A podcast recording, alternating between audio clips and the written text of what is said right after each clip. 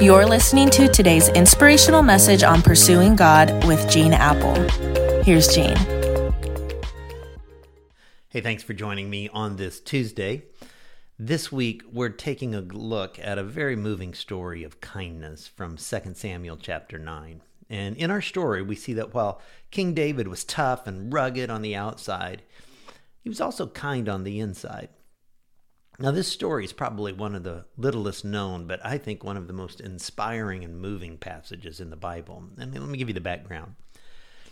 David's closest friend in the world was a man named Jonathan.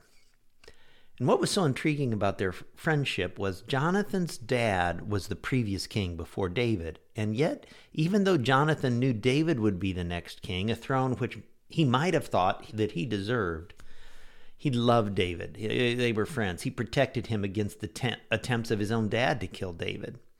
And Jonathan and David had a deeper level of friendship than most of us really will honestly ever experience in our life. But then Jonathan dies.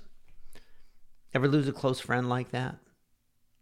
Well, as we come to our story, David is the king, and one day, evidently out of nowhere, he gets a little sneak attack of grief thinking about Jonathan. He's just flooded with grief in an unexpected moment. Some of you know what that's like. And in the midst of it, he starts thinking, I wonder if anyone in Jonathan's family is still alive that I could show kindness to, just as a way to honor my friend. So he sends for a man who had who had worked for Jonathan's father, whose name was Ziba. Ziba sounds like a new energy drink, doesn't it? Have a Ziba. Add some Zippa to your day. So so Ziba comes to King David and he says, uh, the, the Bible says there that the king asked, Is there no one still left on the house from the house of Saul, Jonathan's family, to whom I can show God's kindness? And Ziba answered the king, There is still a son of Jonathan who is crippled in both feet. Well, when David discovers that that news, he immediately sends for this boy who's crippled.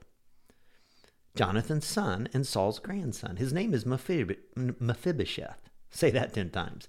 Now imagine the scene as this crippled boy who had kind of been forgotten makes his way into the palace, into the presence of a great king. Maybe he's walking with crutches, a walker. Maybe he's in pain. Maybe it's a long, slow walk. All of his life, he's walked with a limp. All of his life, every step has been difficult and draining. All of his life, he's probably been treated like a nobody, treated as an outcast, someone who's always in the way of other people who are in a hurry. So Mephibosheth, this forgotten relative of the depressed king, deposed king, painfully makes his way into the presence of this tough King David, the one who took the throne from his grandfather, the one who took the throne that maybe his father maybe felt should have been his. And maybe this boy's afraid of what King David's going to do to him. But David says to him, Don't be afraid, for I will surely show you kindness for the sake of your father Jonathan. I will restore to you all the land that belonged to your grandfather Saul, and you will always eat at my table. And Mephibosheth responds to those words by falling to the ground before David and saying, No way.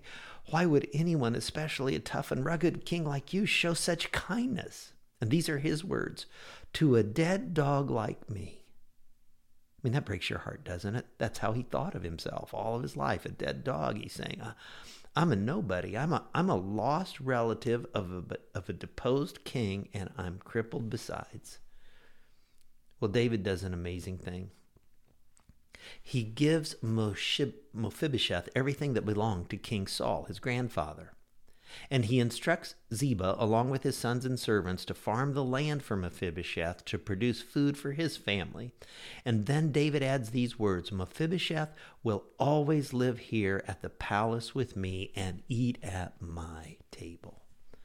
What an amazing story. We, learn, we learn so much about kindness from this amazing warrior and King David. And over the next few days, I look forward to drawing some important lessons based on this event about learning to just kill people with kindness. Let's pray.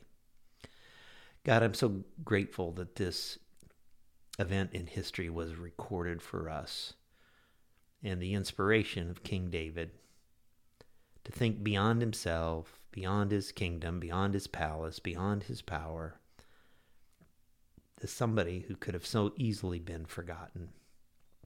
And I thank you for his kindness. And I pray that even on this day, you'd give me, you'd give all of us just eyes to see, somebody that we may have otherwise just walked by, who maybe could just use a word, a glance, an arm around the shoulder, a word, an act of kindness. And I ask it in Jesus' name. Amen. Amen. Have a great Tuesday. See you tomorrow.